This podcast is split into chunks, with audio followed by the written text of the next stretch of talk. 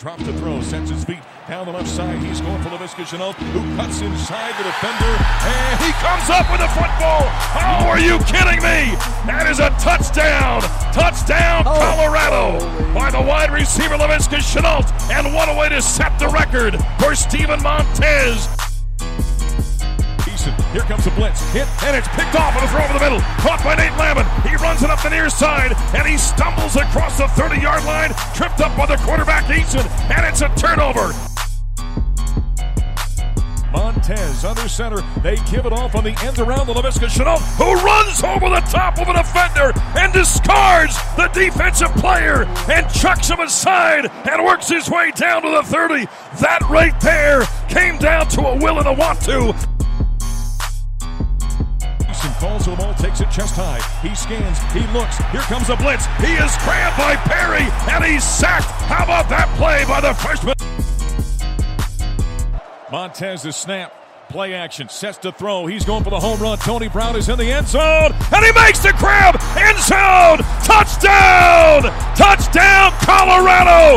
Oh, what a throw! Oh, what a catch by Tony Brown. Welcome into a new Buff Stampede Radio. Adam Munsterteiger, the publisher of BuffStampede.com, here with football analyst William Gardner. William, uh, we are coming to you from the Blake Street Tavern, where a month ago, the evening of the first day of the regular signing period, we did a podcast with Tyler Ziskin, Chase Howell as well, and uh, it's been an, an interesting month since then. Why did did something happen? Did I miss it? It, it's kind of crazy. I was thinking that as I was walking down here that a month ago we were sitting here and, and we you know, I really felt like we'd arrived as a program and we're on, on our way. And then the last month has been up and up and down and up and down, and I think we're I feel like we're back up now. Okay. Well, let's just get your overall impressions of Karl Dorrell. I shared some of my thoughts after the introductory press conference with Chase Howell on our last podcast, and, and definitely the, the number one thing is that this is a genuine human being. You're not getting sold here. It's just Karl Dorrell is who he is, and it's not the flashy type hire, but a very, as Rick George said, stable influence that this program he felt needed. Well, and I think that has to do. I think that probably has a lot to do with him being the choice in this particular case. Uh, you know, with the kids and uh, the players and, and everybody else involved, all of us fans. How's somebody going to stand up in front of you and say all the things that coaches say and have any of us believe it now after what happened with Mel Tucker. Yeah. Because we're all going to look at you with this look in our eye like, yeah, right. That's what the last guy said too, and the guy before him and the guy before him. So I think getting a guy in here that um, you can just, I don't know. I mean, well, I was going to say that you just can tell you can trust, but I'm not sure I can tell anymore. But he's clearly different in his approach. He's he's different where he's coming from as you get a little older and you get more experience in your career, you're seeking different things. You know, and I guess Mel Tucker is looking for that first job and the right job and what have you.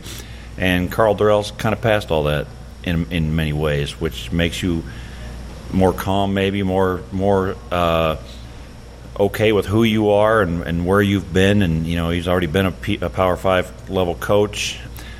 So he had more success in that spot than anybody at CU in the last 15 years. So it's funny listening to UCLA people talk about what he couldn't accomplish there.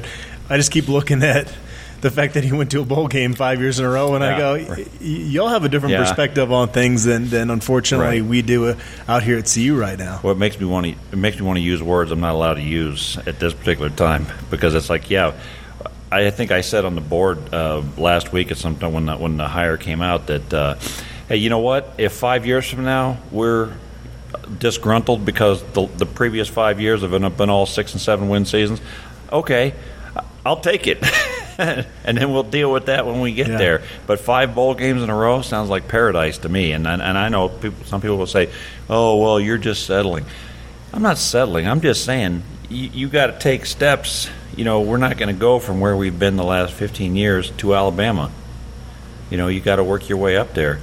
Took Bill McCartney. He he went through a stretch, and I was thinking about this this morning. I was there. Uh, you know, people got he he. I think he lost his first three or four bowl games, and people were like, "Oh, all he ever does is win seven games and lose the bowl game." And you know, then he took that next step, got those players in, and uh, I'm not saying that's what will happen here, but I think you just have to have some realistic expectations. We'll have to see if Karl Dorrell upgrades. I don't know what his house in Lafayette, which he already had before Yeah. he took this job, looks like, but he's going to be making some money here. Five year contract, $18 million approved by the CU Board of Regents with a number of incentives in there. His buyout in 2020 would be 10 million, then 7.5 million in 2021, 5 million in 2022, down to 4 million in year 4 and then 3 million in year 5. So his buyout in year 5 is what Mel Tucker had after just 14 months in Boulder. Right. And you know, I, I don't, I, wasn't involved in the, in the negotiations, and I don't know what it took to get a coach to come in here to Boulder under the circumstances a year and a half ago, whenever that was. Um, and so I don't know why they had such a low buyout right off the bat. But I, I I'd like to believe that hey, they believed this guy that he said he was Yeah. coming to a uh, what he called call destination job, and that he was going to build this into something. When apparently he never had that intention at all. it's one of those hindsight's 2020 things. And Right. in hindsight, you're like, well, why in the world wouldn't you have a higher buyout? But Mel Tucker's coming in from Georgia for his first head coaching experience, and you're just not even thinking that what transpired could possibly transpire. But yeah, I guess you, with contracts, you got to be forward thinking more than they were. I, I suppose, you know, I, I don't know that anybody could have foreseen the particular set of consequences that made this all happen. And, you know, I, I'm still, look, I'm in a business where people lie to me every day, and, and I am still stunned at the, the ability of Mel Tucker to look people in the eye as and really come across as a sincere guy, and he's lying through his teeth. I'm, I'm kind of blown away by it. And so I think Rick Jordan's been around. You know, he's been in sports. He's been at the highest levels of baseball and football what have you. He, he's not a, a, a new guy off the street wet behind the ears. And I think he got taken in just like all the rest of us. And God bless him. That happens sometimes. So we are recording this on Thursday afternoon. There's one assistant coach spot that still needs to be filled, but by and large, we have a, a, feel for what Karl Dorrell's staff is going to look like. Danny Langsdorf is the new quarterbacks coach. Mitch Rodrigue is the new offensive line coach. Taylor Embree, the new tight ends coach. Chris Wilson, the new defensive line coach. Demetrice Martin, new cornerbacks coach and uh, of course Darrin Chiaverini, Tyson Summers, Brian Michalowski, and Darian Hagan are returning.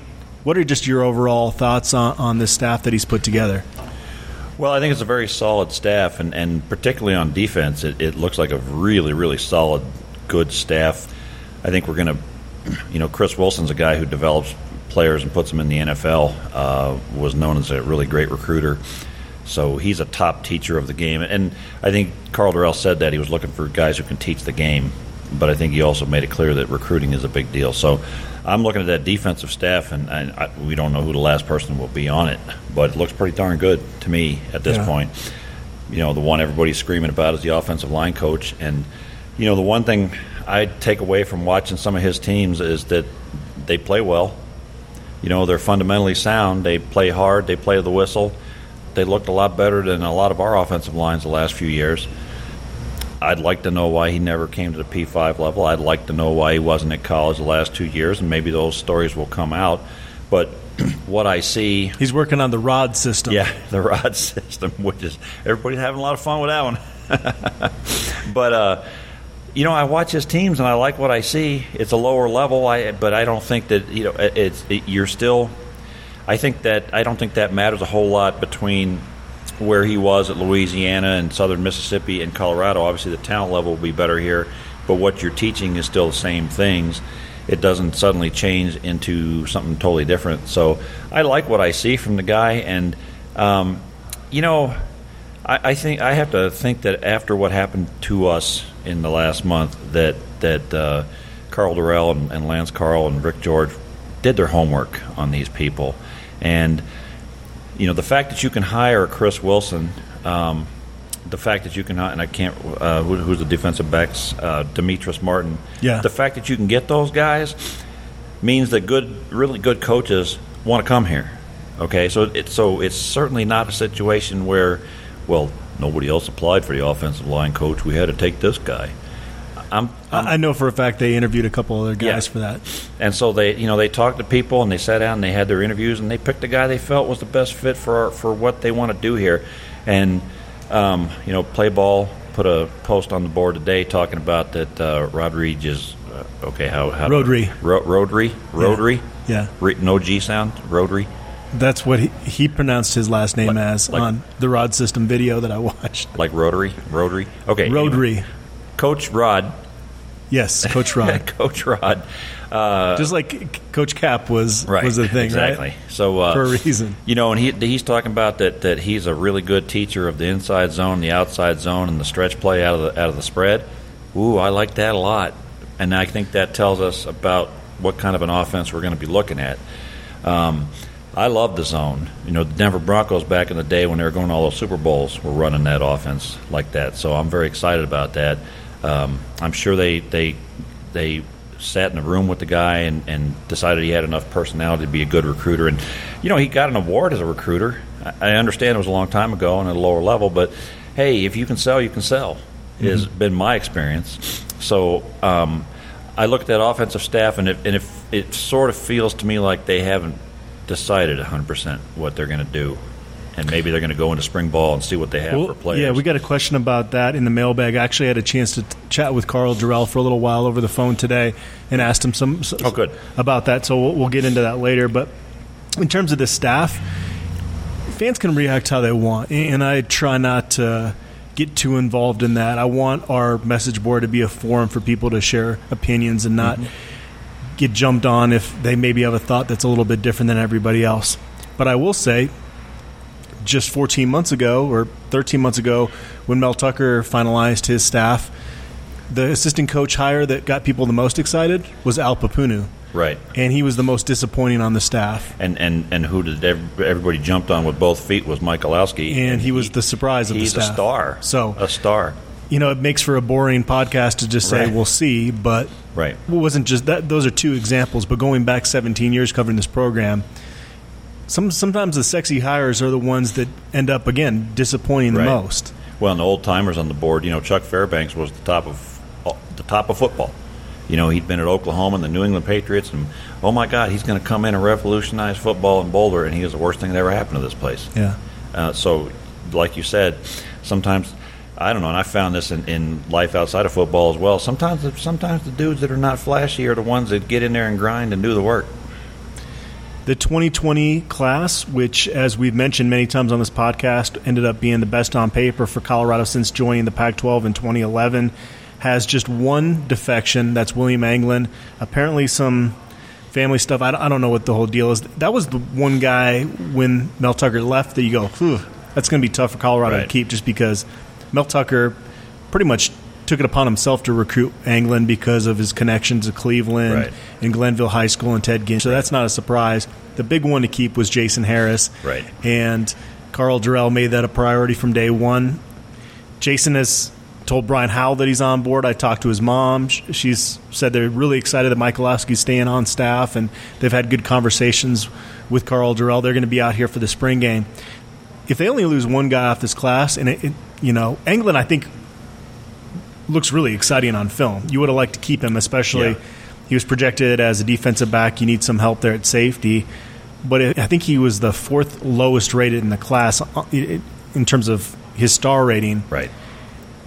That's that's as good as you could have hoped for, given what what happened here in the last month. Well, and I think we all thought, you know, that night when it all kind of blew up and, and you know, the next couple of days was dark periods, man. Yeah. And, and, uh, really kind of wondered if any of them would stick around, if we, if we would lose half this class or anything. And so to have them all come in except for one guy is pretty miraculous, really. Uh, so I'm very excited about that you know, we need to beef on on both of the lines. We kept those guys, and like you said, Jason Harris is a program changer, the same way Alfred Williams was back in the late '80s, because there are there are certain things in football that change the dynamic of a game, and a pass rusher who can't be blocked is one of them. So, you know, you, you, you put a guy like that out there, and all of a sudden, all offenses have to change their what they're doing and focus on that guy because he will disrupt everything you're doing. And we haven't had a guy like that in a while. So, uh, yeah, keeping Jason Harris was huge. But this this class really seems to have a connection with each other, and I don't know. I mean, I you know I I only know one of them personally, but it seems to me like they got a little chip on their shoulder about what happened to them because it happened to them too, not just mm-hmm. us. And, and I think some of these guys want to prove something to somebody, and I know who the somebody is.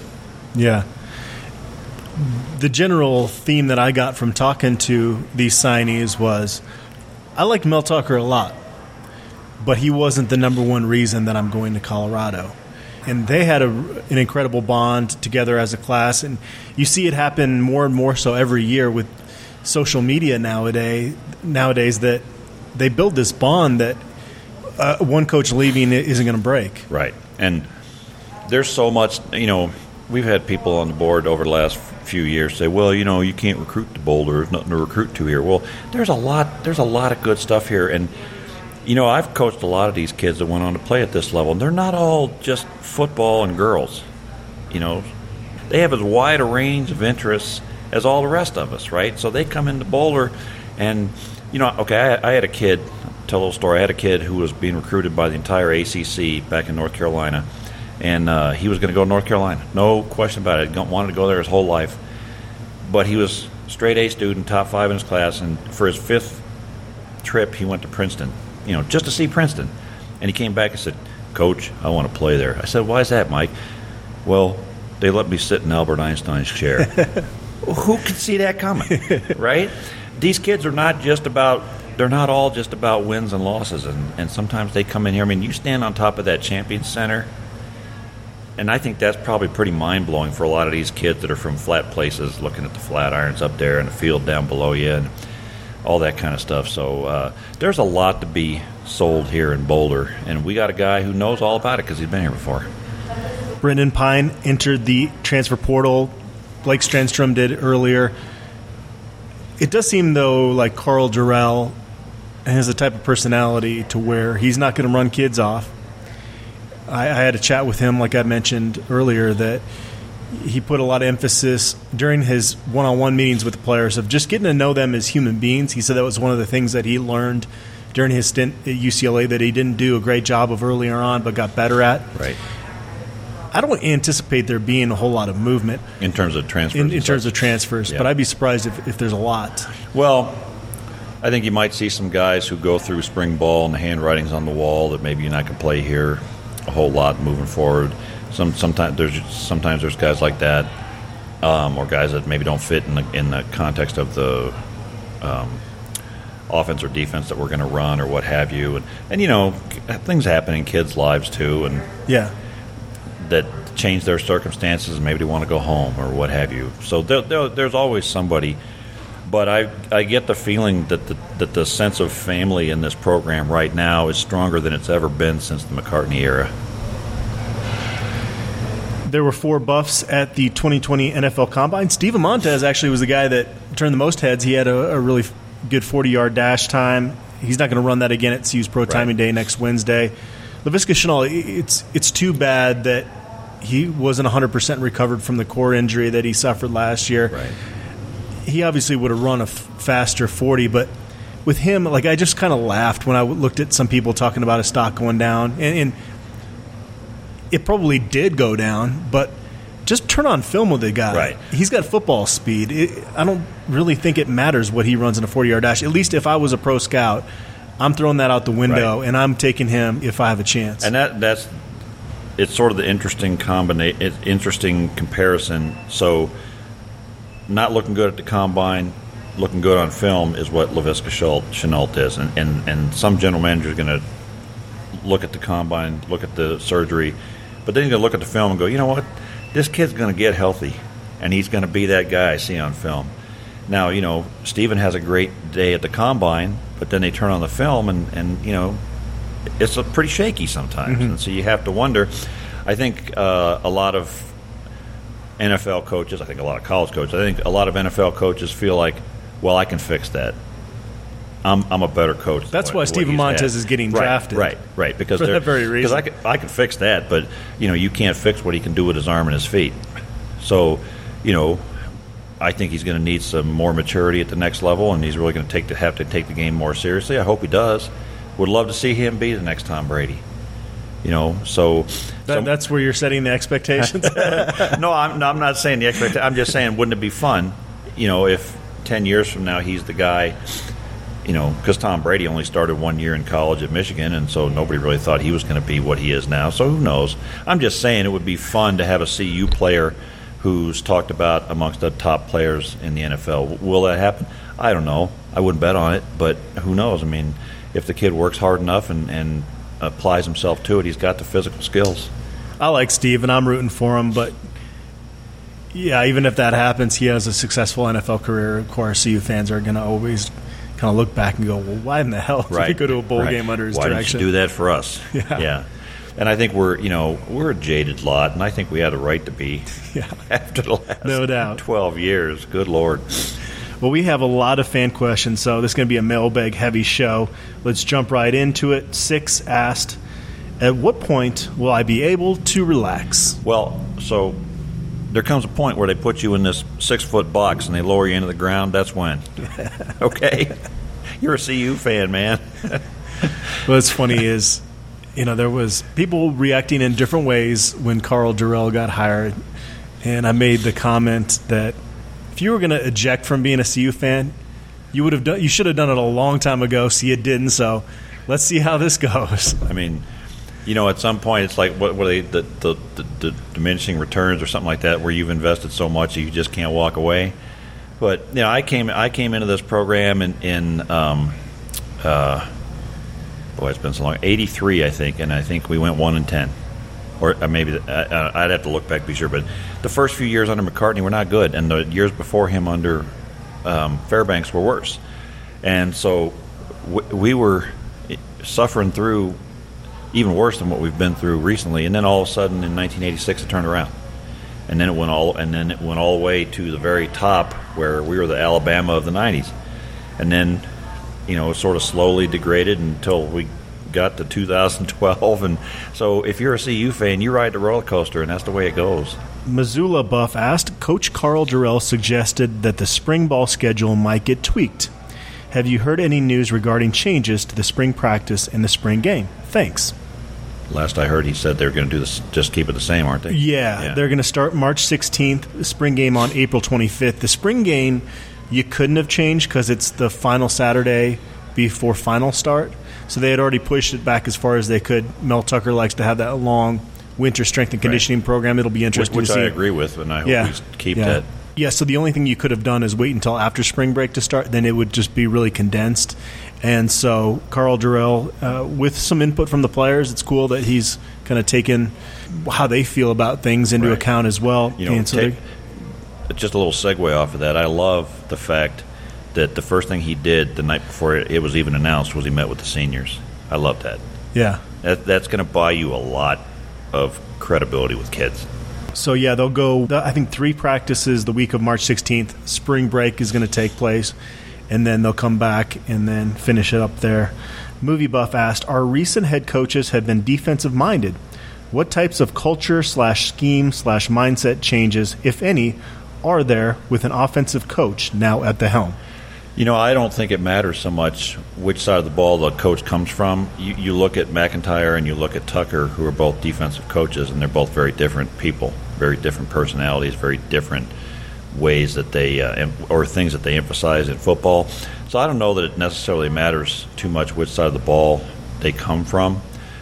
Karl Dorrell historically has been a receivers coach. Um, I, does that mean something? I don't know. I don't think so. Uh, he's talked a lot about. I think. I think coming from the NFL has a lot more uh, input in my mind on to his mindset of how to play the game um, than whether he's an offensive or defensive coach. So I'll try to illustrate that a little bit. Mike MacIntyre comes from San Jose State. I know he had some time in P- P5 programs before that, but still, he come from San Jose State. And while he put together a good team, they they're not the kind of Alabama juggernaut that you see. Somebody coming from the NFL, Alabama would be winless in the NFL. So you have to have big players. You have to be physical. You uh, have to do all those kinds of things that we all want to see in football because that's the nature of that business. So I think that has more to do with it. Frankly, than whether somebody is, is offensive or defensive minded. I do. I think you were talking to Karl Dorrell, and he talked about uh, that he wants to base that all the great teams in Colorado history when he was here under McCartney were defensive based first and foremost, mm-hmm. and that's true. And Bill McCartney often changed his off. I mean, he changed his offense three or four times during his career here, but he never changed that defense because he's going to come after you. So um, I don't know. That, those are my thoughts on that. With Darrin Chiaverini set to be offensive coordinator, the play caller, you got to feel much better about Karl Dorrell having the background he does, though, right? right? In terms of, I know that Chiaverini's past with the air raid and, and some of the, they're going to use some of those concepts in this right. offense, and so Karl Dorrell's past in terms of the type of offense they ran is different, but just from all the experience he's gained on that side of the ball, you got to feel a lot better about that dynamic then if they had a defensive minded coach with Chev stepping up into this role. Maybe more more question marks. Well, you know, and, and you look back on when he was offensive coordinator before, and he had a def- he had a, de- a former defensive coach as his head coach, and he had a co-coordinator who really wasn't qualified to hold that position. So who was he going to talk to to for his ideas on on on how to run the offense. Now, you know, you've got Lang- Langsdorf, uh, who has experience as an offensive coordinator um, and has a lot of offensive thoughts. You have Karl Dorrell, who's been an offensive coordinator and has ideas for what he wants to do. You have Chiaverini. Um, you know, so you've got a lot of different influences on what he can do to, to call plays, and he's not going to be turning to somebody who's just as green as he is. So from that perspective, yeah, I think it makes a big difference. You, yeah, you just don't want it to be a too many cooks in the right. kitchen type right. situation. That's but you know the you, other side of yeah, it. You ha- you know you have Langford presumably sitting up in the booth watching the defense, and he's going to know what he's looking at. So. Yeah. All right, on to our next question from Natty Zaddy. He asked, "Do you have any guesses on what the offensive system will look like? Seems like there's a diverse range of uh, directions they could go, given the experience of the staff." So we touched a little bit up on this, but Dorrell told me they're going to have air raid concepts, but they he wants to have a diverse, multiple type yeah. offense, very tempo. Based on what I heard there, it, it sounds similar to what they actually ran under Jay Johnson because that was kind of what we heard from him when he came in and his desires and what we saw on the field yeah. last year. And they, you know, they very specifically hired this offensive line coach because of his background. At least one reason was his background with the zone run scheme and uh, run and spread concepts in the run game. So you have to figure that's going to be part of it as well. So I mean, you know, with the talent we got up front now, and with the running backs we're going to have, it makes a lot of sense to line up and just run at people. All right, movie buff also asked: With Blake Stenstrom out, do you know slash think Coach Karl Dorrell will be looking for a grad transfer quarterback? If not, who would you expect to start against the Rams? So in that conference call with season ticket holders, Dorrell mentioned that they might be in the market for a grad transfer quarterback. That's a bit of a delicate situation because you've got Tyler Lytle, who's a junior, who this is like his first real chance right. to try to win the starting job. Brendon Lewis came in because he thought he could start as a true freshman. Right. You bring a grad transfer in, and that definitely helps from a depth standpoint. You're not quite as nervous going into the season with just two scholarship quarterbacks, but that that grad transfer quarterback's going to want to play. Right, and he's only got one year left. Right, and you're also telling your players, "Well, I don't think I can count on you." So we'll see how the spring shakes yeah. out. I think you know it's it's very scary. You know, I don't know. I mean, it, it, it almost feels like if you could find a, a, a transfer guy who is a little younger, maybe, or or somebody who I don't know would just be insurance. You yeah, know. you would maybe want to go back and recruit a JUCO quarterback from yeah. the last recruiting cycle, but right, any late. talented JUCO guy has right. already figured out where he's going. Right. So, yeah, it, it, you know, if we go through the season with two quarterbacks, it's going to be scary. Between Lytle and Lewis, if we're putting odds on it, man, for me, it's got to be close to 50 50 because you've got Lytle who's got the experience. He's been a good leader. He's got a good arm, but doesn't have the dual threat capabilities. Brendon Lewis, I mean, any early enrollee coming in coming in from the high school ranks is as good as he was there, he's going to have to learn a whole lot. I mean, if it's close, you go with youth, right? Well, yeah, but then I don't know. I don't even know if I want to say this, but you know, what if you pick Brendon Lewis and Lytle transfers? Now you're in trouble. But uh, I, I, at the end of the day, I don't think that could be the deciding factor. But yeah, I'd say 50-50 until I see him in spring. Who knows?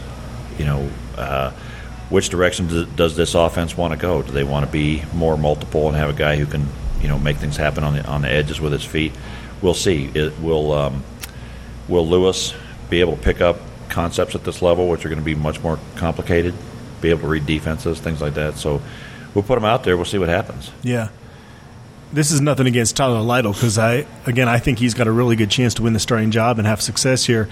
But if I was a college coach, I would only recruit dual threat quarterbacks out of high school. Yeah. It's like th- this great equalizer in college football. Remember, you know, when Todd Reesing was at Kansas, Right. And a, you know, a couple of those close games, Colorado does ten. everything perfectly defensively, Right. and then he just takes off forty yards down Yeah. the field, and it just breaks your back as a defense. Khalil Tate, you know, in recent years, yeah. So Dangerous asked Mel's Michigan State staff or Karl CU staff. Then he also asked Mel's CU staff or Karl CU staff. Seems like we've upgraded a defensive line and cornerbacks coach positions. Well, you know, I don't want to sound like Mr. Sunshine Pumper, but I'm taking Karl Dorrell's in both cases. You know, I, think he makes a good point here. Um, you know, the, that staff he hired at Michigan State is not aces. I mean, there's a couple guys on there that are pretty good, but you know, he, he and, and of course Cap, he's got a couple guys from Colorado, but he's got a couple. He's got more head scratchers than Karl Dorrell does, in my view. So I, I think I would take the staff we have here. If Rodri proves to be a good Right. hire, then I would definitely agree with you. Right. I think that's the big question mark, and we'll wait and see how that plays out. And then we'll see how, how recruiting starts to play out here when they get back into it as well. Um, What were your thoughts? On, I, I like Jay Johnson as an offensive coordinator. The jury was still out on him because, you know, how much of it was on Steven Montez just being an inconsistent quarterback in terms of their struggles this last year? Because the ground game was pretty good. They had good receivers. They had a much better O line under Coach Cap. Um, so I wasn't 100% sold on him, but I also do think I liked some of his concepts. yeah, I, I liked a lot of what he was doing as well. My too. There were some real head scratching moments, like when they stopped running the ball against Southern Cal with a lead. That uh, I'll never figure that one out.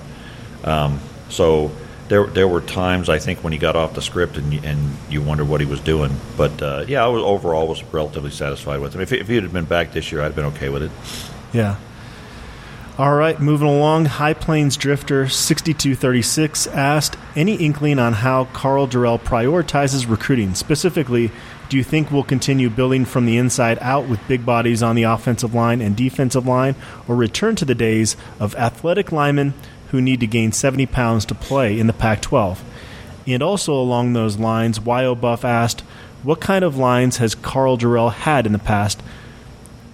And he wanted to get your thoughts on the future in the trenches with the staff we know so far. Well, the first thing is, I, I don't like the way the question is written. Are we going to go back to athletic linemen? They all have to be athletic, but we want them big and athletic rather than small and athletic. I don't see anything to me from Karl Dorrell's past that that, that says he's not going to go big. You know, UCLA always had huge offensive and defensive lines. I don't see any reason to believe that that's not going to be the case here. The guys that uh, Rodri, Ro- Coach Rod uh, had at Louisiana were all huge guys 310, 305. You know, nobody under 300 on his last starting line there. So there's nothing about what he's doing that suggests to me we're going to get smaller. Chris Wilson is a known uh, quantity. He's going to recruit really good, really big, really fast players and make them better players. So uh, I don't know that I can speak so much to how Coach Dorrell prior- prioritizes. Well, I things. actually I asked him Okay. point blank, do you like to get the big bodies and then mold them when they get on campus, or do you like the leaner frame that you can build up? And he said, with tackle prospects, sometimes you like them in that, that 260 to 280 range Right. coming in, and you can build them up. But he made it sound like he does like size, especially in the interior Right. of, of the lines. Well, and the thing about the tackle position is what you're really looking for is those six seven, six seven, six six guys with really super long arms, right? And those guys a lot of times don't put on the beef until they. Well, they got the metabolism that we, we we dream of as we get older. Well, and you know, not to get too much into the weeds, but it's a little bit of physics too. The longer your arms are, the harder it is to bench a lot of weight. Okay, because your fulcrums and distance from the uh, rotation points and blah. blah. I could bore you with it, but um, it takes longer for kids with longer arms and longer legs to put on all that size and strength. Uh, and plus, you're looking for guys that are uh, have the athleticism of like your power forwards in the NBA, right? Who can really move and have those super long arms. So yeah, I mean, you look at the top 20 um, guys on our on our website nationally for tackle and the top 20 for guard and center, and they're very different looking guys. All the guards are 300 pounds, and a lot of the tackles are 265. So, yeah, I agree with them completely with that. I get where this question comes from because MacIntyre definitely took some guys that were too lean. Like Aaron Haigler is probably the best example, right? He actually played pretty well as like a 260 pound tackle playing with Kronshage in that 16 season. Then he puts on a bunch of weight, and then he can't move anymore. And I know Drew Wilson said like that's one of the things he loved about Mel Tucker was you're giving me guys I can really work with here in the weight room. I can't make a guy a natural 300 pounder if he's not a natural 300 pounder. If he doesn't have the body to do it, and so you know you look at you. Like, so you, you look at a guy, you look at some of these big defensive tackles we brought in last year, like an Austin Williams those guys can move. They're they're ridiculously athletic. Um, okay, so they're not going to go out on a basketball court and you know drill between their legs and all that kind of stuff. But if you went out on the field, you would be amazed at the things they could do compared to some of our 270 pound guys from recent years. So uh, I, I, think we're going to be big and, and, mobile, just like we always have been. You don't. I'll tell you this: on the defensive line, you don't hire Chris Wilson unless you want big and fast. Anon 6268550 asked, What did Karl Dorrell learn about college football in his one year at Vanderbilt versus his days at UCLA? That was a seven year break similar to now. Slight tweaks, or did the landscape change noticeably? Well, the very first thing is that uh, UCLA and Vanderbilt are two entirely different worlds culturally, football, uh, conference, so they're, they're very different places. I think I get the gist of what the question is: is has has the game changed significantly? But I don't think that uh, Karl Dorrell, just because he's because he's in the NFL, is not in touch with the college game. Um, you know, it's not like they're on Mars playing in the NFL. They still have all their friends that coach in, in the college level and are still, you know, they got to recruit, they got to uh, scout these kids and draft them and develop them. So I, I don't know that there's a whole lot that goes on in college football that you miss out on because you're coaching in the NFL if that's the question. Well, even the West Coast offense, which Dorrell is attached to, right, because he's run that in the past, that's evolved even at the NFL level. Didn't the Kansas City Chiefs run a pro style with Patrick Mahomes? And there's, it's just it's evolved so much more. Yeah. And yeah, I mean, if Chev is promoted to OC and told we're going to run a pro style offense, then I'd be a little concerned. But it seems like he he understands the way things have evolved. And then you know another thing he learned and that he's been upfront and honest about, and something that I mentioned earlier, is that he knows the key to being a great head coach is connecting with his players. That's something that he said he learned over his time at UCLA. In talking with uh, folks out there at UCLA, they said I mean, he was 40 years old when he got that head coaching right. job. Well, and he, he got better as a coach. Now, some of the assistants that were really good at recruiting early during his tenure there left, and so the talent maybe wasn't quite up, but they were still yeah, again, going to bowl games. Well, and I think as you get older, you know, you get into your fifties, and, and you you. I don't want to generalize too much, but you know, when you're in your 30s and 40s, like, well, I can do everything. I, I I'm the guy. I can take care of this. You get into your 50s and you start to value the people around you and what they can do for you and how you can help them do what they do. And so you want to surround, you know, as, as you get a little older, you want to surround yourself with veteran people, uh, in part because you're not threatened by it okay, in a way that you might be when you're younger. Because, hey, uh, you know, I'm 55. I know who I am. If you're really good and you're 30, good for you. Let's go get some work done. So I think that's a part of it. I think that I think that, that everything that he's done and the different coaches he's worked under since that UCLA stint make him a better coach. YO Buff asked Karl Dorrell is doing well with retaining 2020 commits. What about the existing roster? I know you can't specifically comment on attrition candidates, but do you expect any 2019 two deep will transfer?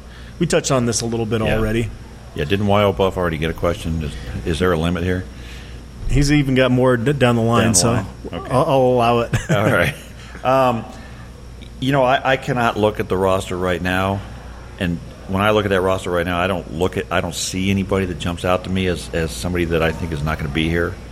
I think it's when you're a player on a team and a new coach comes in, it's a new day, and everybody has a clean slate. Now, I know we kept a lot of our coaches, but um, you got a new head coach, and so you know whatever whatever biases or opinions the, the last coaching staff had, they're gone, and so you go out in spring ball this year and bust your hump, and you know you've got as good a chance as the guy that started every game last year because nobody's bought into what happened before. Um, attrition, I, I, you know, I never know. It it, it, always catch, seems to catch me by surprise when it happens. Didn't see that coming. Yeah, cornerback is pretty deep at this point, but then you're going to have to move some of those guys Right. to safety, and so that'll Right. kind of work itself out. Running back is a deeper group, Right. Um, but a lot of places, it, it's just the numbers have been kind of put into a place in a good place aside from safety. But again, I think you're going to trans you move some of those cornerbacks Right. over there. Well, and you know, a lot some of those running backs are not going to wind up in the top four or five, and maybe they move some move to another position or you know go play at a different level or what have you. But I, I, I couldn't speculate uh, as to who, so I think we wait and see. I, I still, you know. I, don't want to talk bad about any of the kid, any of the players, but you know, I think there's some guys on the offensive line who don't belong at this level, and we'll see what happens with those guys. Buffalo Buff High asked, "Who has the better class next year, us or Little Bro University?" How did the, how did uh, Michigan State become Little Bro University? I, I noticed a couple of the Michigan- signees mentioned yeah. that on Twitter as well. Michigan, Michigan State. So the the divide. So we have Colorado and Colorado State. In Michigan, it's even bigger. It's like, you know, if you're a Michigan fan, you look you look down at Michigan State like they're garbage.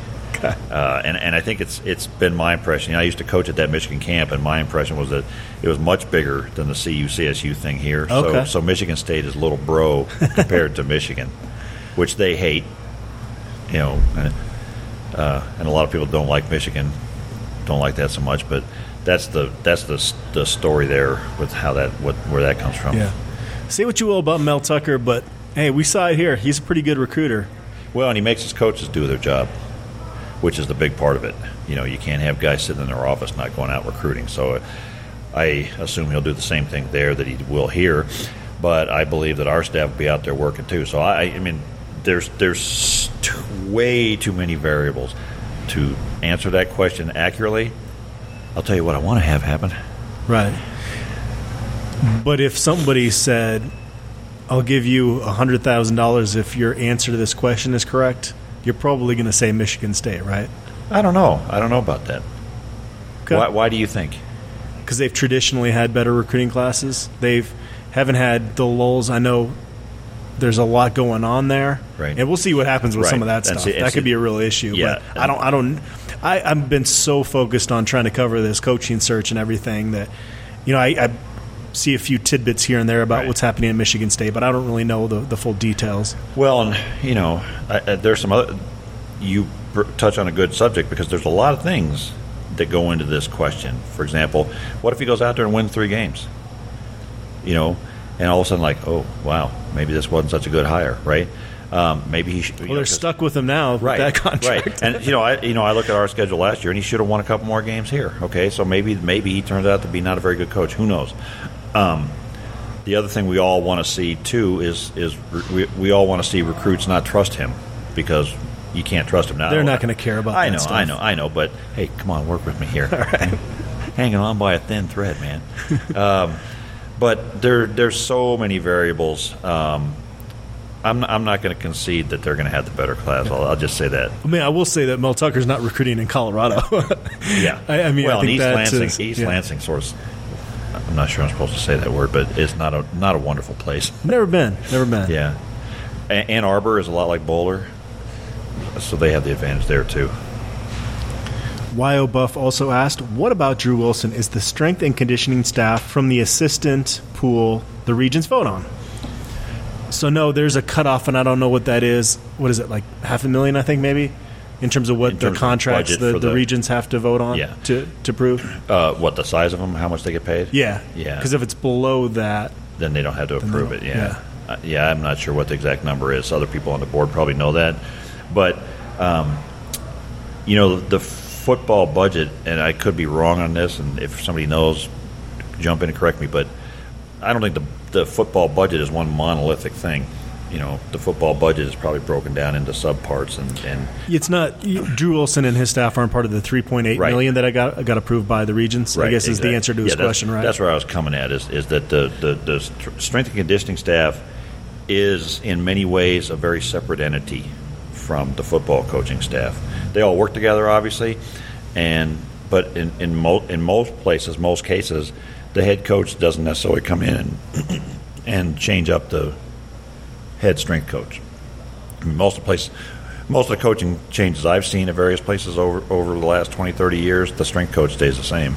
So um, Losing Coach Cap obviously was not ideal.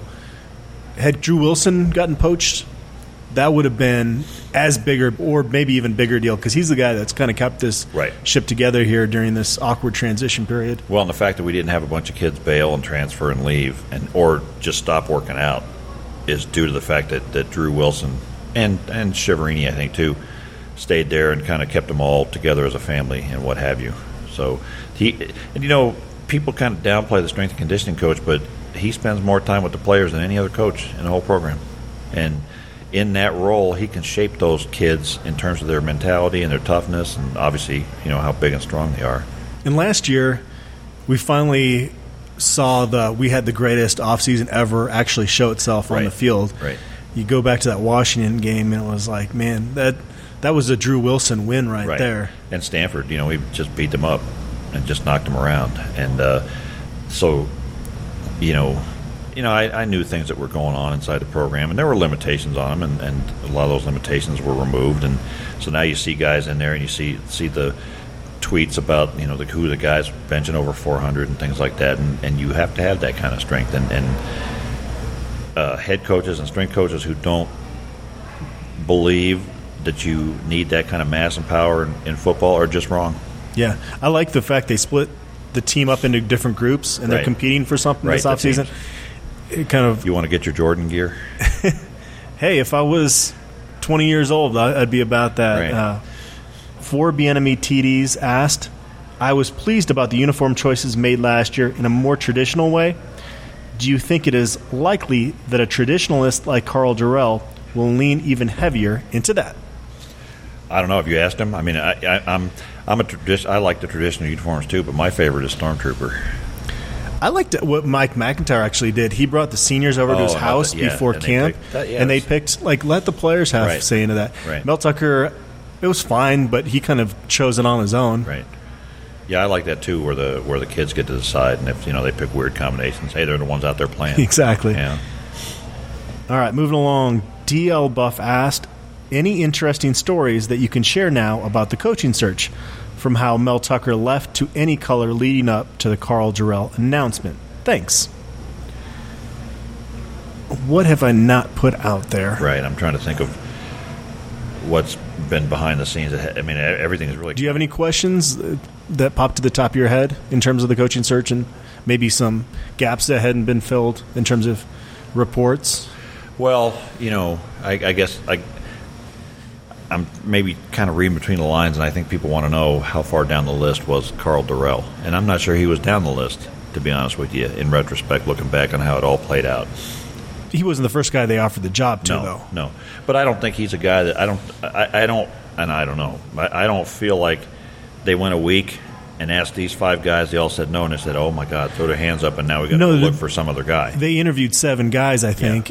Steve Sarkisian was offered the job. It looked like he was going to finalize a deal with CU, has a heart to heart with Right. Nick Saban, who is uh, quickly moved his way to the top of the hate list for CU fans here. yeah. Well, he's not a likable guy to begin with, so And so, yeah, Troy Calhoun, that wasn't going to happen. Oh my God! Wow. Bret Bielema, that wasn't going to happen. I'm trying to think of what, what what other rumors can I Well, there was Eric confirm or EB. Oh yeah, there were many conversations with him. Yeah. I don't think it got to the point of with Sark. It was like, okay, we're going to start talking numbers here. Right. I don't know quite where it went with Bieniemy, but yeah, there were a lot of conversations there. Even Karl Dorrell mentioned that at his intro press conference that he was asked, "Were you aggressive in trying to get this job?" And he said, "No. I've, I mean, I'm close friends with Bieniemy, and You know, I, I, I it's, it pops into my head all of a sudden as we're talking about this that uh, you know Karl Dorrell's probably the better fit for us over EB at this point, given their personalities. Because I think this team and this fan base needed somebody with a little calm, and the one thing Eric is not is calm. And I, you know, I think he's going to be a great head coach someday. But coming into this this, particular situation, we really needed somebody to kind of soothe everybody. I told people this like a- throughout the whole coaching search that I like Eric Bieniemy, but he is where he needs to be, Right. and he's going to be a, a better NFL head coach Right. than, in my opinion, he would have been a college head coach. Right. Coach. The benefit of hiring Eric Bieniemy would have been perception's sake. Right. He just won a Super Bowl, Right.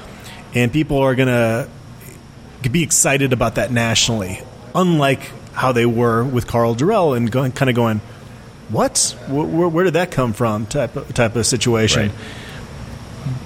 But how long does that last? That that initial perception, you know what I mean? Like, Well, I think you're right that they that both men are where they need to be now. I think I think Karl's a better fit for uh, Karl Dorrell's better fit for college, and and Eric needs to get that head coaching spot in the NFL and show what he can do there. So Yeah. yeah, I totally agree with you. That's that's a really good analysis. Jon Embree is maybe the best tight ends coach in the world. He failed here. Like he's, some Right. guys are meant to be at certain spots yeah. and do really well in those in those roles. Right. Yeah, one of the top two, I would say. I mean, Tony Gonzalez credits Jon Embree for a lot of the success he had in his career. Right, and you know, um, I don't know. Some sometimes the best place for you know, I think everybody thinks everybody wants to be the head coach at some point. I never wanted to be. I didn't even want to be a coordinator. I just like coaching a position and making those kids as good as I can make them. Um, doesn't mean I'm lazy or anything else. It's just that's not my ambition, and so people got to find their place where they fit. And that's again, I think, goes back to that age thing I was talking a little bit about. That you get a little more comfortable. and I don't have to prove anything. And I think Jon Embree's where he needs to be. Eric Bieniemy's where he needs to be, and we got Karl Dorrell back where I think he needs to be. Mountain Buff 07 asks, tell more hilarious Dan Hawkins stories. Do you have any of those? Did, did you happen to hear our, our podcast? I kind of went on a, mini rant A little with bit, a little Yeah. bit. Yeah. You got any more? The- I got a couple. let me hear yours. I'll, I'm trying to jog my memory back to, to those days. It seems like a long, such a long time ago now. So the infamous fifth year of the Dan Hawkins era, everybody knew he was a dead man walking. Right? He's in a. I was told this by a couple people that were in, in the room at the time, and they were kind of asking what they can do to help support the football program. Kind of open ended. Dan Hawkins' response: "Give me an extension." Wow. The nerve on Yeah, that guy. Yeah. There was one time he said during camp, it was like on a Monday, he was asked by another reporter about. I'm trying to think exactly how he worded it, but he mentioned he was asked like, "Are there any academic casualties that that are going to that are going to take place?" And he says, "Well, I, I don't know. There's a couple guys that we're, we're going to have to find out when grades come out at the, at the end of the week." And so on, I think it was like that weekend.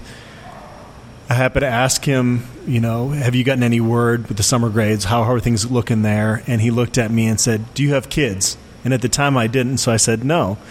He said, Well, you'll understand one day when your kid comes home bawling their eyes out that you have to have a little bit more sensitivity than that. And I'm like, oh, like, have no idea where this is coming from.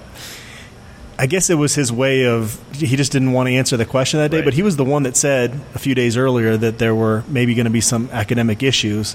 I don't know, you just never quite knew what you were going to get from that guy. Well, and he was he was a, he was a weird guy when he came into the schools too, because I was coaching down in Douglas County and before that at Mountain Vista, and, and he would come down, and he was a, he was an odd guy, and he really he really set people off. He didn't really ever understand know who he was talking to, or you know what kid he was there to see, or anything else like that. And, and this is not necessarily a, a Hawkins story, but but I remember I went out for beers one night with with a, a handful of coaches from the Douglas County area, and there was three head coaches in there.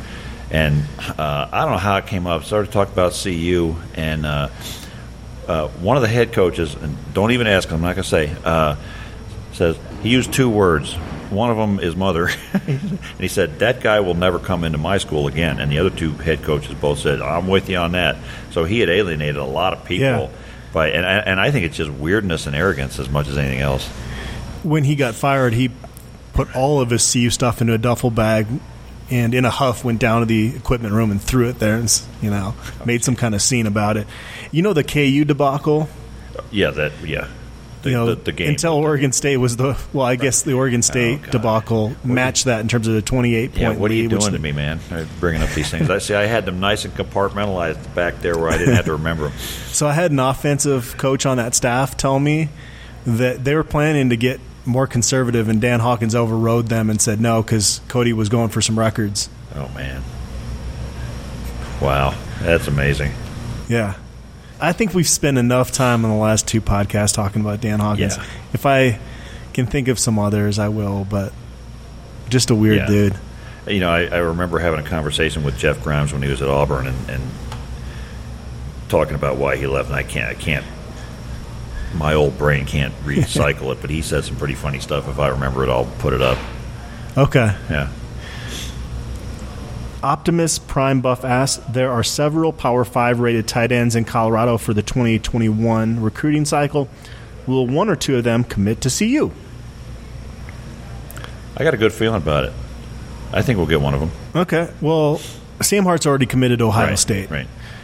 Gunnar Helm, probably the best chance with him. I, that's what I was thinking too. He's probably the best, and then the And at that Cherry Creek connection's been paying Right. dividends for Right. CU. And then yeah, Terrance Ferguson. I don't know. I think Taylor Embree is just going to have to have a really good connection with Right. one of these guys. Well, you know, it, it suddenly occurs to me that Jon Embree went to Cherry Creek. Yeah. Back in the day, so I don't know if that's going to be a connection or not, but you never We'll know. see. Yeah, I, I, Gunnar Helm is the one that's that's most exciting to me, watching their film and what they do. Uh, I'd like to have him out of that group, but I have a good feeling about it. Blitzmore four four four asked, "Will Chev also be recruiting coordinator? Do you have a take on the walk on quarterbacks? Is there any chance they can provide game day depth?" I think Chev's got enough on his plate if he's going to be calling the plays, and, and they still going to have to lean on him heavily as a recruiter because he's a, a superstar in that Right. sense. But uh, you need somebody else coordinating all that stuff. Yeah, and I don't know, that, you know, if it's not somebody that's not, not even an assistant coach so much that, that really puts it all together. And I'm, I'm, I've never G- been Gone are the days of an assistant really right. organizing, you Right. know, w- w- when, where coaches are going, and the board and all that stuff. That's you've got a recruiting department for that right. stuff. You- you- that, that- that's sort of the bigger issue is is are they going to maintain and hopefully grow that recruiting staff do to do all those kinds of things. Well, I think that Rick and Lance, I mean, in Lance, I'm sure already knew the importance of this, but like they had a beefed up recruiting staff last year, Right. and you have the best class you put together. And yeah, there's a lot of factors that went into them putting that class together, but that recruiting department did did a good job. Jeff Martin, who followed Tucker up to Michigan State, was awesome at his job. And it's not to say you can't get a suitable replacement that'll be just as good as him, but Right. It was impressive because they did positional recruiting. That's hard to organize because you've got guys going all over the place, and you've only got so many evaluation days. So you're still Right. needing to hit up high school. So, the organizational standpoint from Martson, and they were ahead of it. You know, they they offered a lot of kids first, and then other schools came in and it kind of helped them get their foot in the door first. And so, you know, he was really good at his job. Yeah, we need to see Karl Dorrell kind of get some people like that and follow in those footsteps. All right, moving along. Oh, in terms of walk-on quarterbacks, I don't. All I know is Matt Ryan is really short, and he won a bunch of scout team awards. Yeah. until somebody tells me that one of these guys has a chance at the starting job, I'm not going to put a whole lot of. Yeah, if- but yeah, I mean, I, I know where this question's coming from. Is there like an emergency option there? Yeah. And I, I don't know the answer to that question. Well, you know, the, the, the big fear is are we going to be Nebraska a couple years ago? You know, down to walk on quarterbacks, and let's just hope that doesn't doesn't become an issue. CT Buff asked, best guess as to what the offense will look like next year. Karl Dorrell comes from the West Coast background. Chev is considered more of an air raid guy. Is it one of those or something in between? And along those lines, Idiot Clown said, one of the things that bugs me about football coaches in Colorado is when they decide to huddle on offense, which gives away the only home field advantage, which is based on physics, lower air pressure. When I hear West Coast offense, the first thing I think of is huddle. Do you think our new coach will go away from the no huddle offense we have seen at CU in recent years? I, I'm I'm with him as far as not huddling. I'd love to see us just go at a high pace all the time, you know, and just run people out of the stadium because they can't handle the altitude. Uh, I don't know if we'll do that or not. Well, Karl Dorrell said it, it's a situational thing. Yeah. There are times that you need to huddle up if you're from a clock management standpoint, but Right. it does sound like they'll go up tempo quite often. Yeah, and I think we've talked a lot about what what I It's going to be. It's going to be. My guess, based off everything I've heard, is more of a spread look. But again, similar to what they did last year, they're still going to have you know the ability to go eleven personnel, twelve personnel, have more of a pro style look in certain situations. And, and I, I get the I get the impression that we, we hired this offensive line coach to be able to run the ball. So, you know, I think we'll see uh, taking advantage of these really good running backs. I think we have. The one thing I think I can say with certainty is you're not going to see an old school West Coast Right. offense, Right. which I think was the main concern, right, with Karl Dorrell getting hired. Yeah, but I mean, you know, he was running that a long time ago. So Yeah. you know, people change. SVD Buff asked, "Does it help that our new defensive backs coach comes from Arizona and we lost to them? Do coaches that change jobs bring playbooks along and use it against the former team, or is there an honor code not to do that?" In my experience, it's coaches change teams all the time, and, and I've never really been in a situation where a, a guy from an old team started spilling all the secrets from to the new team. Um, I don't know if it's an honor code so much, but I think everybody understands that that guy you're screwing over there, you might have to get a job from him someday, and so I think people have a certain level of professionalism about it. But he'll certainly have insights into into game planning against that team and that coaching staff. Does it carry over from year to year? Does it really give you an advantage? I, I don't know. You know, It's far enough in the season that you're going based off Right. what you see on film anyway. Right. I mean, that's why you know all, all the all the secrecy and don't let anybody see anything. Everybody's going to see it anyway, except for the first game of the season. It, it, there's no secrets out there. It does help knowing personnel on the other team to give Yeah. little nuggets here and there. Right. How much does that actually matter at the end of the day? It's hard to say. But I will say, gosh, I'm sorry, I'm going to bring it up again. But Oregon State's come back against CU. Who was the OC for Right, Oregon State right. in that game? You can't tell me that Brian Lindgren didn't know who and what to pick on Right, in that second half. No, that's a good point. You know, and he was in practice every week for a couple of years and, and knew who the personnel was and who to go after. So yeah, I think there's an advantage as far as that goes. Got another question from an Anon. This one, Anon six one eight eight four zero two. He asked, "There are a lot of hot seats in the Pac-12 South. How would you rank them based on temperature of their seat?" And he gives the rankings of one Sumlin, two Helton, three Kelly, four Herm, five Whittingham, and six Karl Dorrell. Sumlin and Helton are obviously scorching. Right. Chip Kelly, pretty darn warm, and then Herm. I mean, Well, I think Herm's doing great. So Yeah, I- I- they're I doing just fine. I think Herm and, and Whittingham and- are, are not in the hot seat at all. They're doing great. They've had just good seat.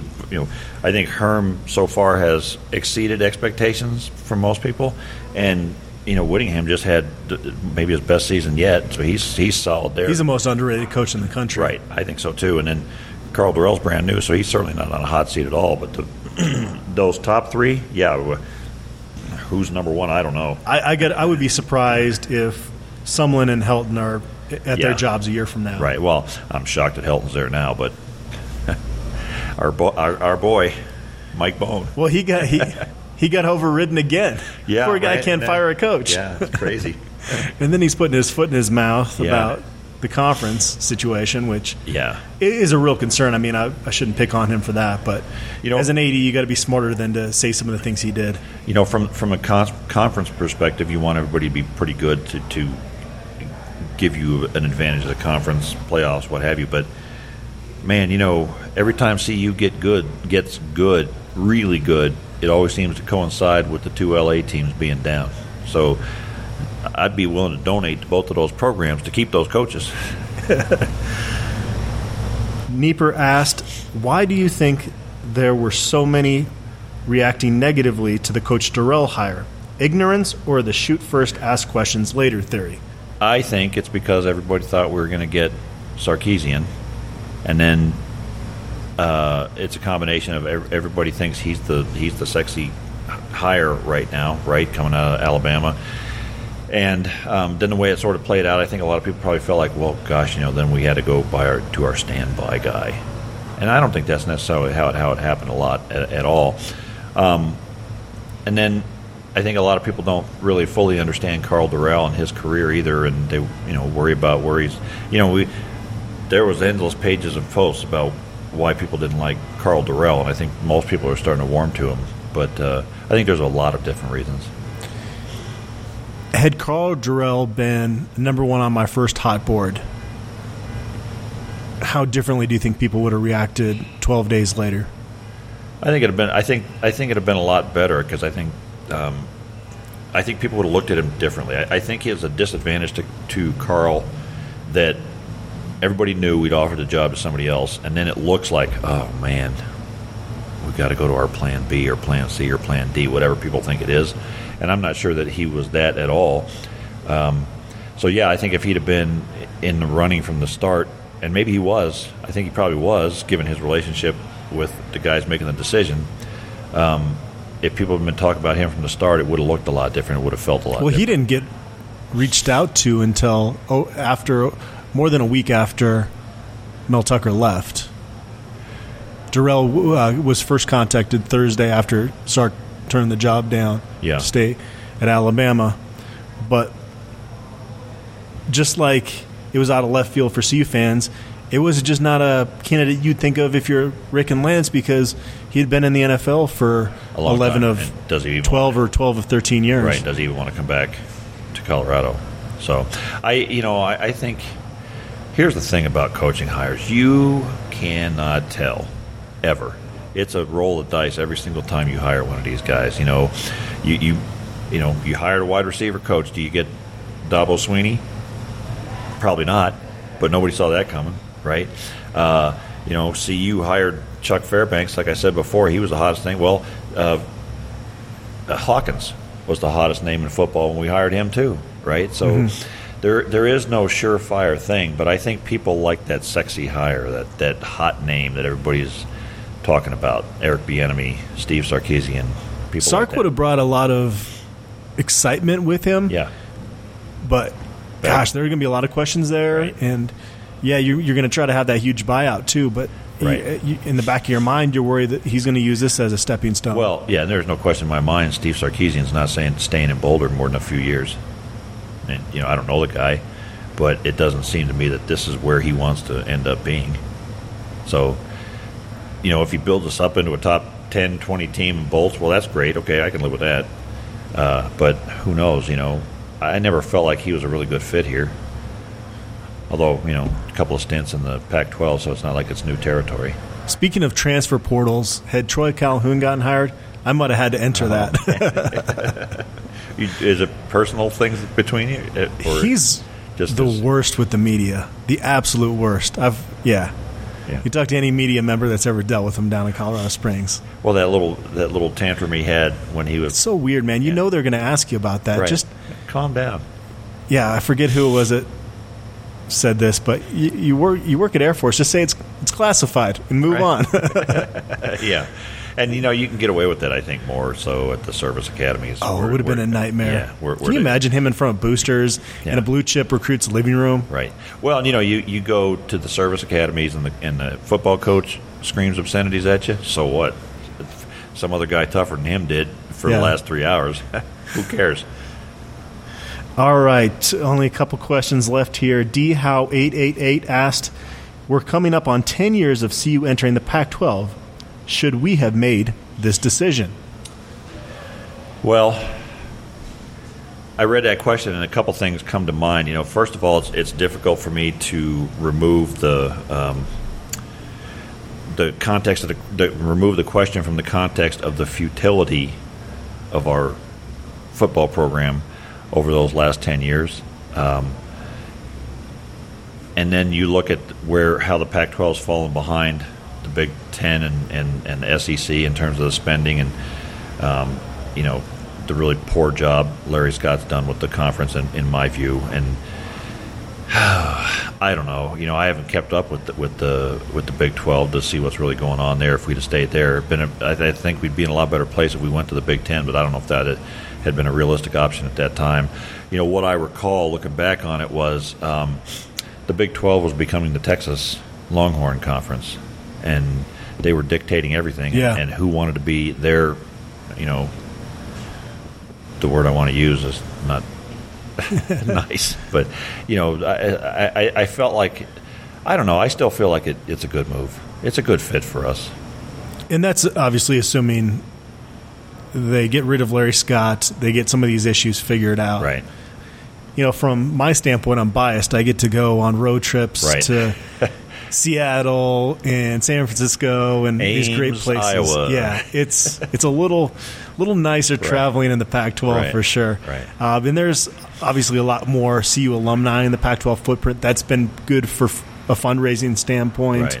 Well, and from from an academic perspective for the university as a whole, it's a, it's Yeah. been a significantly uh, significant improvement on a lot of things that maybe football fans don't care about, but are important to the university. Yeah. Wyo Buff asked, Larry Scott is fired. Adam uh. Munsterteiger is hired as Pac 12 commissioner. What do you do to fix the revenue gap with other conferences? His first job is to hire me. And he says bonus points for creativity, so he's putting pressure on me here. Right. So the first move is an easy move, William. Move the frickin' Pac 12 headquarters out of some of the most expensive Right. real estate in San Francisco. I mean, That's crazy. That is, I've been there too. They they held uh, media day out there one time, and it's fancy and it's it, you're you're just scratching your head like, why are they here? There are a lot of places.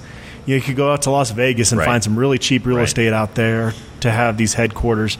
I mean, that's not going to fix the issue at large, but that that's the first thing First is step. you're already having issues financially, and yet you're just hemorrhaging money with your your headquarters. right. Do something to fix. Do, do do something to, to fix the Pac-12 network. If you could just give me five percent of what Larry Scott makes in his salary, Yeah. I'll take it, and then you can disperse that ninety-five percent to the Pac-12 schools. Again, that's not uh, fixing their issue. Uh, you know, I kind of don't want to say this, but I'm going to say it anyway.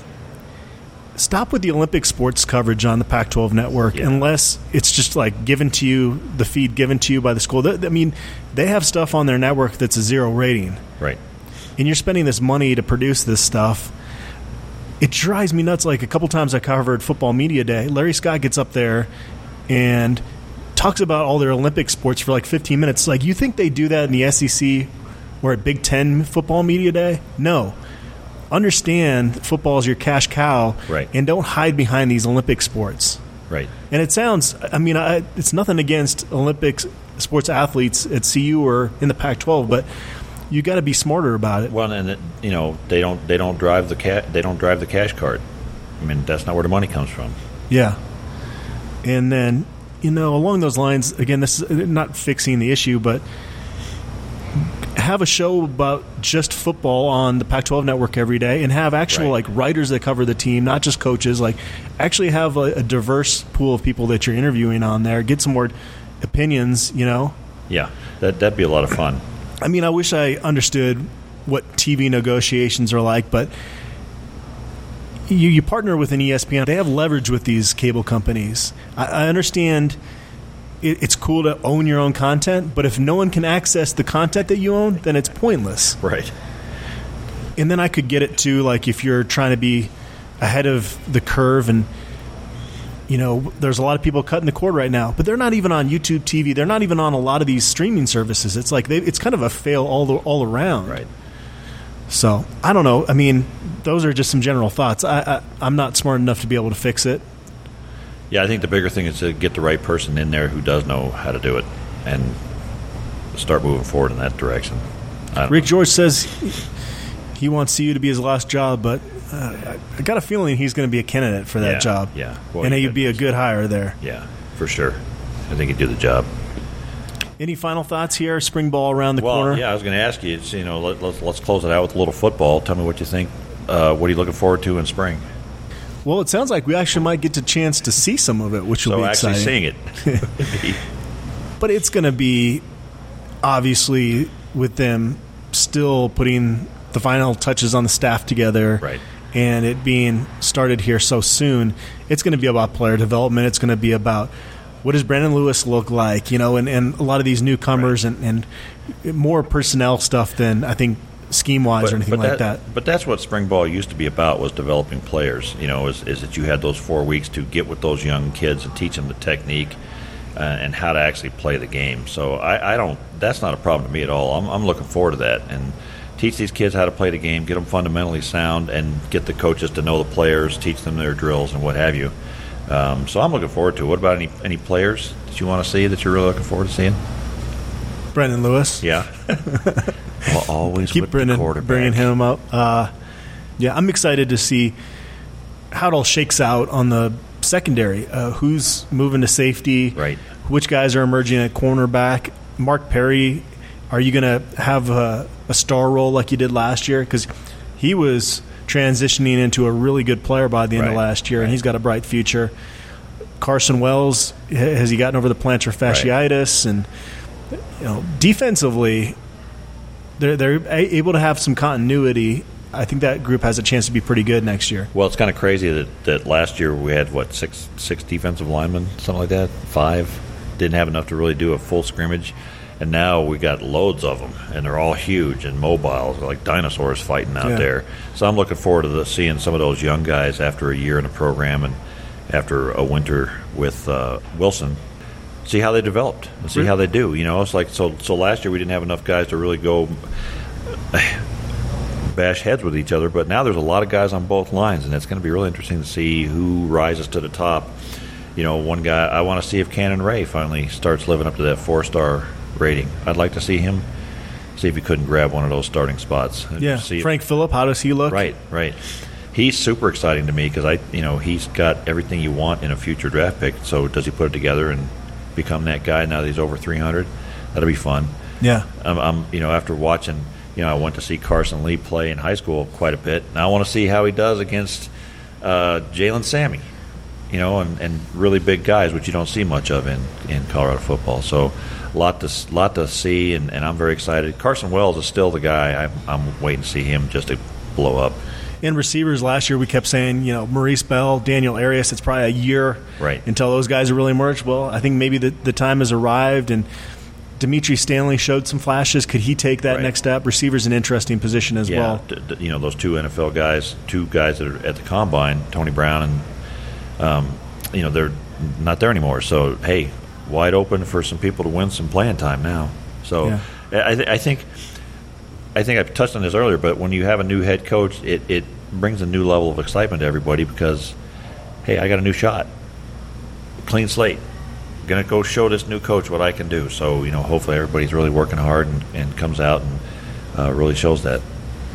Buffs basketball is going to be out of the Pac 12 tournament after their season finale against Utah this weekend. William Whalen will be back in the mix covering that. Chase Howell and Jake Shapiro out there. So tune into our basketball content as things get revved up there. Obviously, a disappointing three game stretch here recently for the Buffs, but uh, still a lot to play for in front of them. And then, uh, yeah, spring ball will be around the corner. I'll be out at Pro Day covering that next week as well. So, William, thanks for joining me on this podcast. It was fun. And uh, again, just it's crazy to think right. all that happened here in the last month. It really is. Well, thanks for having me. And, and um, boy, I think back over the last few weeks, and, and, and boy, it really felt bad there for a while. I mean, it really felt like the wheels came off, and and we were going to go right back to the depths of where we were before. And boy, I got a whole new optimism now. It's crazy what a week can do, and you know, a good staff and a good coach, and I'm very optimistic about where this is going to go. I, I think we're going bowling. All right. Well, that's it for this show. Appreciate you all for tuning in.